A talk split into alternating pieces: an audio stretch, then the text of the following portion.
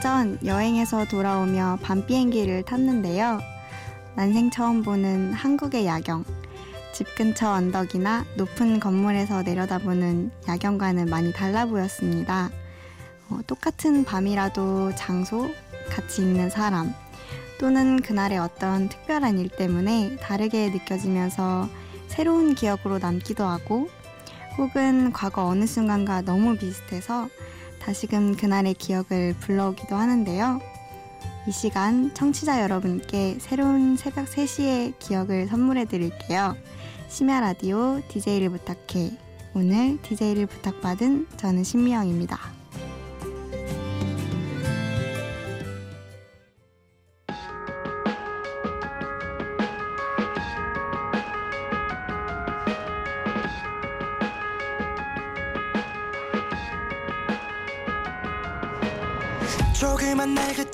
널 향한 이끌림 나에게 따라오라 손짓한 것 같아서 애절한 눈빛과 무언의 이야기 첫 곡으로 엑소의 나비소녀 듣고 오셨습니다.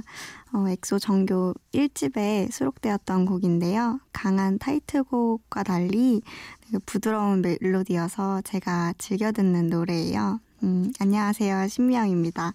22살 대학생이고요. 어, 오늘 한 시간 동안 청취자 여러분께 제가 탔던 첫 밤 비행기처럼 저의 추억 이곳저곳을 여행시켜드리고 싶어요.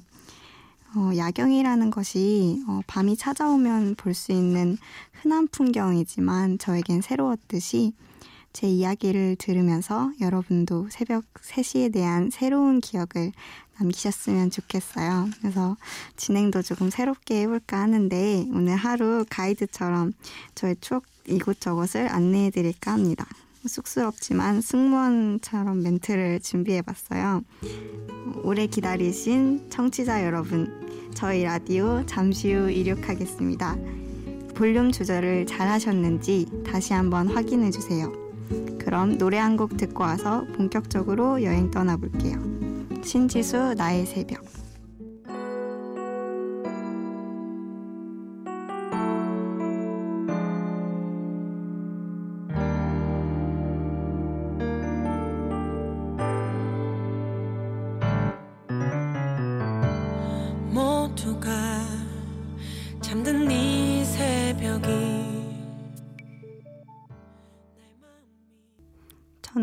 실증을 금방 내고 새로운 것을 찾아 나서는 편인데 그런 제가 2014년 겨울부터 계속해서 이어오는 것이 딱 하나 있어요.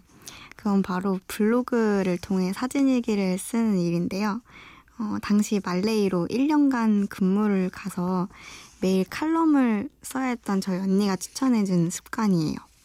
어, 생각하는 것보다 제가 손이 더 느려서 글씨가 되게 금방 일그러지고 그때그때 일을 좀 더 생생하게 기록하는 방법을 찾던 제게 아주 딱 맞는 기록법이라 생각해서 어, 그때부터 지금까지 쭉 열심히 블로그 활동을 하고 있어요. 어, 가끔 잠이 오지 않을 때 제 일기를 보면서 그 당시 상황을 머릿속에 그려보기도 하고 문맥상 어색하다 싶은 표현을 수정하기도 하면서 어, 조금씩 완전한 모습이 되려고 하는 블로그를 보면 어, 비록 긴 시간이 아니라고 할 수도 있지만 어, 너무 소중하고 뿌듯합니다. 어, 블로그에는 서로 소통하는 사람들을 이웃이라고 칭하는데요.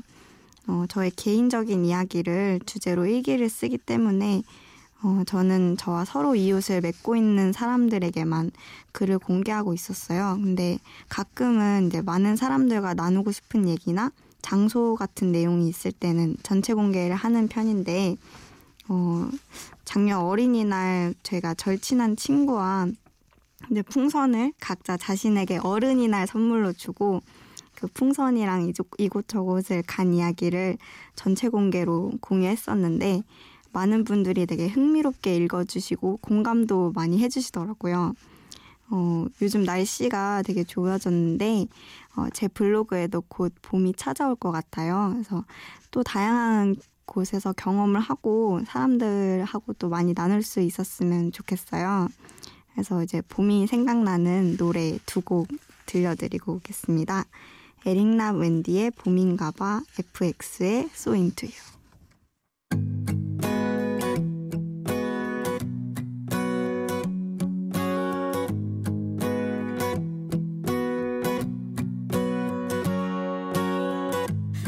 꽃이 내린 버스 정류장이 날 데려다 주다. 꼭 내 손을 잡는 너 때문에 난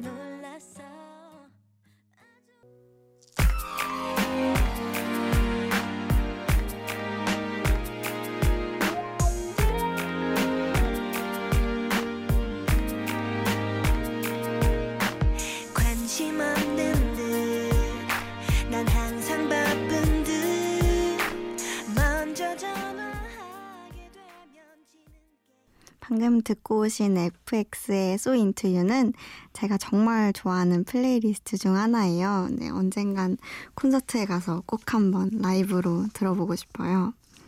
어, 여러분은 혹시 문화생활을 즐기고 계신가요? 뭐, 문화생활이라고 하면 영화, 연극, 그리고 제가 앞서 얘기했던 콘서트 등을 많이 생각하는데, 어, 저는 문화생활 중에서도 전시회를 제일 좋아해요.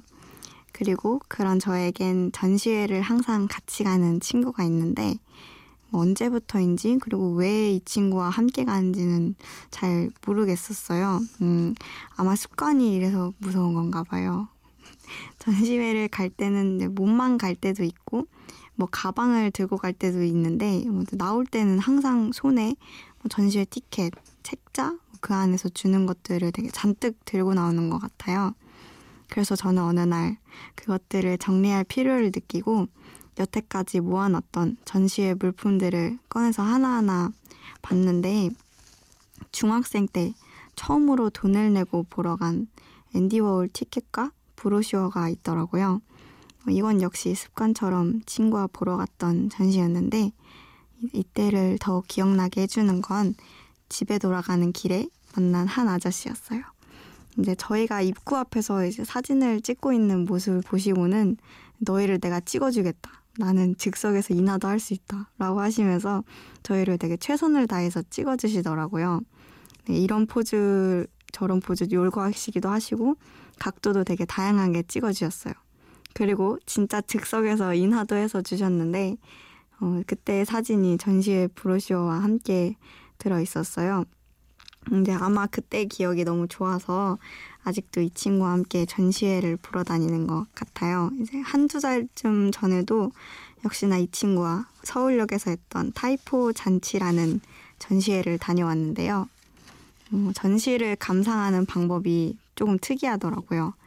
바닥에 붙어 있는 키워드들에 대한 생각을 두 가지 보기 중에 고르면서 전시회장을 여행하는 것처럼 진행 하는 거였어요. 어, 전시를 모두 감상하고 나오면 자신이 어떤 타입의 여행가인지를 알려주는데 저와 친구는 둘 다 추억 타입의 여행가였습니다. 어, 같이 공유하고 있는 추억이 많아서 키워드에 대한 생각을 비슷하게 고른 것도 많았는데 어, 앞으로 이 친구와는 많은 전시회를 같이 다니게 될 것 같아요. 음, 저와 항상 전시회를 같이 가주는 친구 연주가 추천한 곡 듣고 오시겠습니다. 장범준의 사랑이란 말이 어울리는 사람. 손을 잡고 싶은데 안아주고 싶은데 왜 내가 조심스럽지 왜 내가 조심스럽지 걷다가 닿는 깊게 저는 한 번 책을 읽기 시작하면 정말 집중을 잘하는 편이에요. 어, 물론 그 이야기가 구사하는 장면이 머릿속에 떠오른다는 전제하에서요. 어, 저에게는 그것이 좋은 책이었다고 말할 수 있는 기준이거든요. 약간 이야기를 쓴다라기보다는 이야기를 그린다라는 표현이 어울리는 글을 좋아해요. 어, 그래서 오늘은 제가 책을 한 권 추천해 볼까 해요. 임경선 작가님의 기억해줘 라는 책입니다.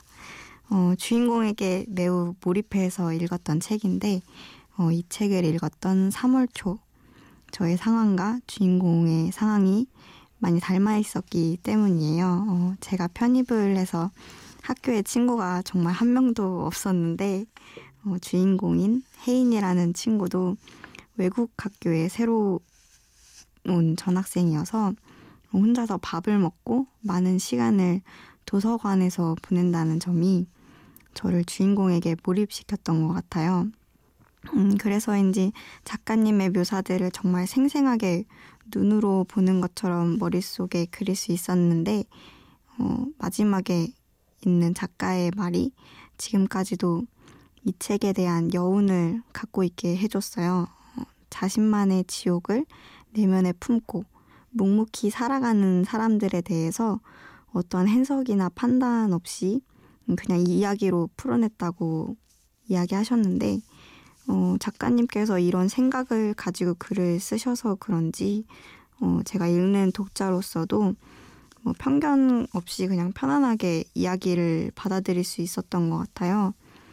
뭐, 전학생인 주인공이 혼자 밥을 먹는 그런 상황에 대해서 뭐 불쌍하다 어떻다 하는 생각을 하는 대신 그냥 주인공이 처한 상황을 주인공 방식대로 풀어가는 과정을 그냥 편안하게 받아들일 수 있게 해주는 책이었어요. 어, 제가 이 책을 읽을 때마다 함께 들었던 노래가 있는데, 어, 이 노래도 작가님의 글처럼 저를 편안하게 만들어줬어요. 음, 그 노래도 이 책과 함께 추천해볼까 합니다. 코드라인의 Honesty.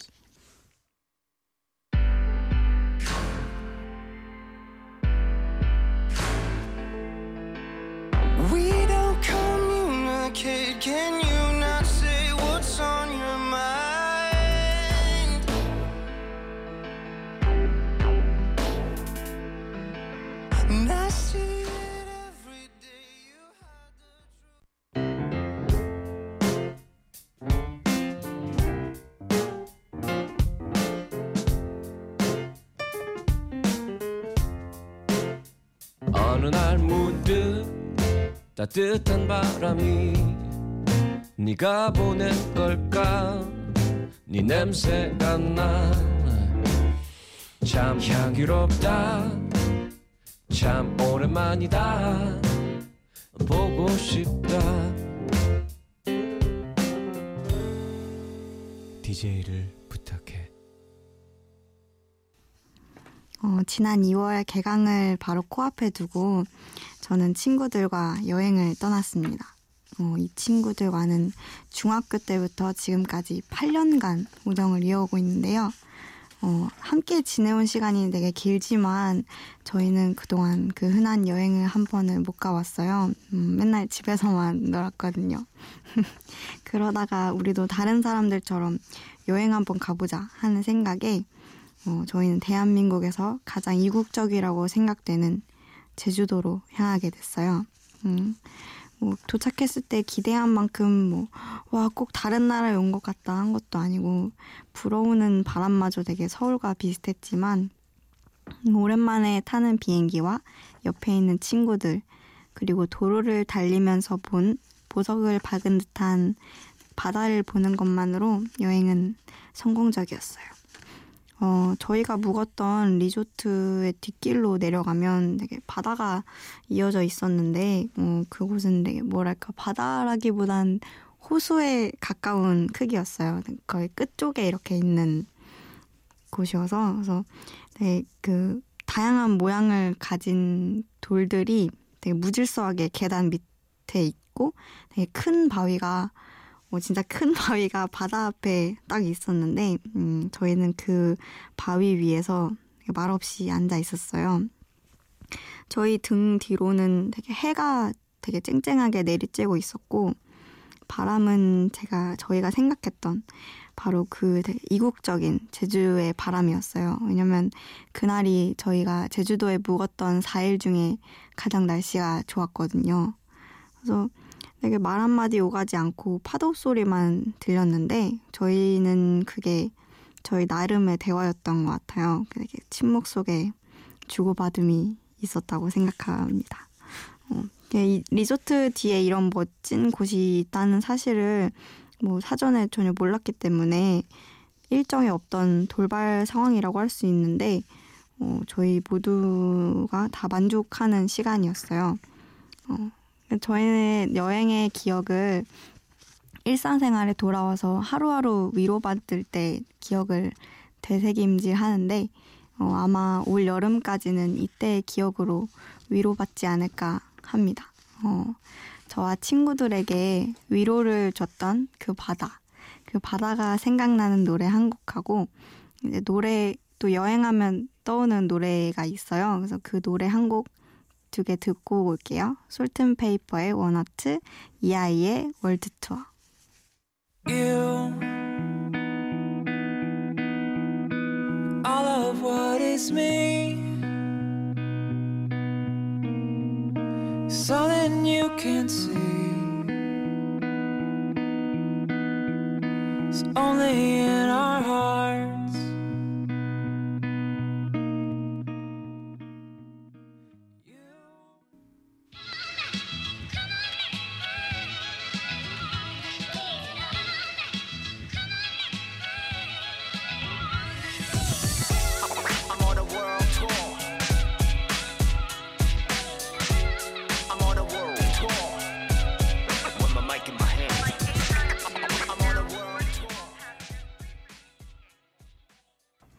여러분은 평소 감사한 마음을 잘 표현하는 중이신가요? 어, 저는 사실 표현에 되게 인색한 편이에요. 그래서 표현을 잘 안 하다 보니까 점점 당연시하게 되는 부분이 많아졌죠. 어, 어느 날은 손에 아주 작은 상처가 났었는데 자세히 보지 않으면 알 수 없을 정도의 되게 미세한 상처? 어, 근데 그게 어찌나 불편하고 신경 쓰이던지 되게 물이 조금이라도 닿으면 따갑고 머리를 이렇게 쓸어 남길 때 머리카락이 벌어진 상처 사이에 걸려서 되게 거슬렸어요. 음, 그러다가 내가 다른 곳이 너무 건강하니까 이렇게 작은 거에도 엄살을 부리고 있구나 하는 생각이 들면서 갑자기 이렇게 아픈 곳 하나 없는 제가 너무 감사하더라고요. 어, 그때부터 매일매일의 감사한 일을 메모하기 시작했는데 하나 읽어볼까 합니다. 2015년 7월 22일 오늘의 감사한 일 1. 일찍 일어났다 2. 그래서 독해 특강 좋은 자리에 앉았다 3. 주머니에서 천 원짜리 발견 4. 민지가 파인애플 주스를 사줬다 5. 쿠밍님의 마팔 아, 제가 좋아하는 만화 작가님이 마팔로를 해주셨거든요 어, 6. 영어 리뷰 테스트 열심히 풀었다 조금 잘 본 것 같다 7. 신발 칭찬받았다.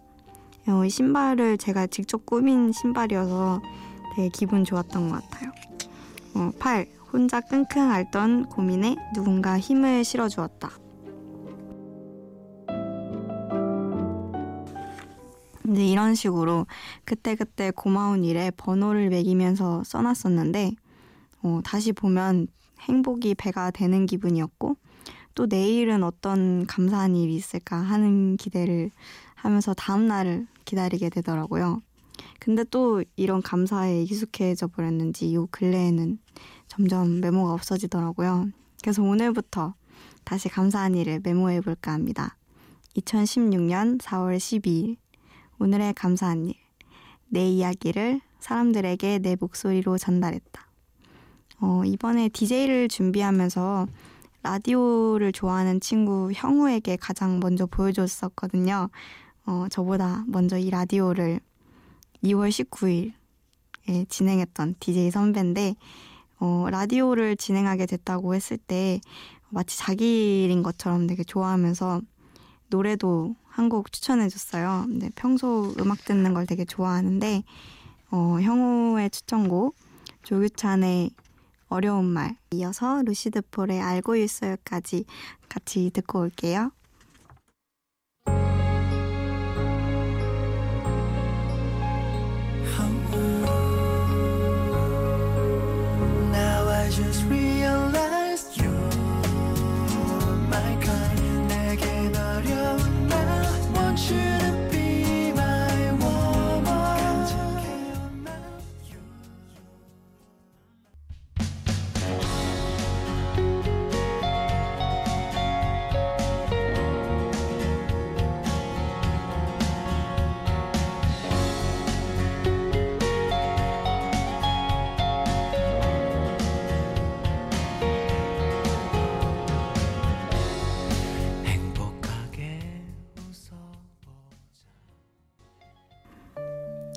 작년 7월쯤의 얘긴데요. 어, 그날은 제가 이어폰을 깜빡 놓고 나온 날이었어요.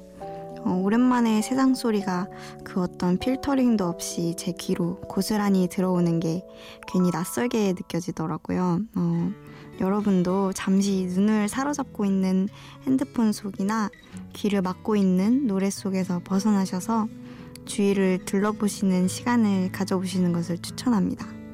익숙하다고 생각했던 것들이 달라 보일 수 있거든요. 어, 저도 평소 같았으면 그저 꿈속에만 있었을 새벽 3시. 익숙한 이 시간에 오늘 라디오를 통해 기분 좋은 낯설음으로 다가왔어요. 청취자 여러분들께도 새로운 새벽 3시의 기억으로 남았으면 좋겠습니다. 아직은 많이 서툰 가이드와 1시간 동안 여행을 함께 해주셔서 감사합니다. 끝곡으로 그냥의 새벽 2시 들려드리면서 라디오 착륙하겠습니다. 심야 라디오 DJ를 부탁해 지금까지 저는 신미영이었습니다.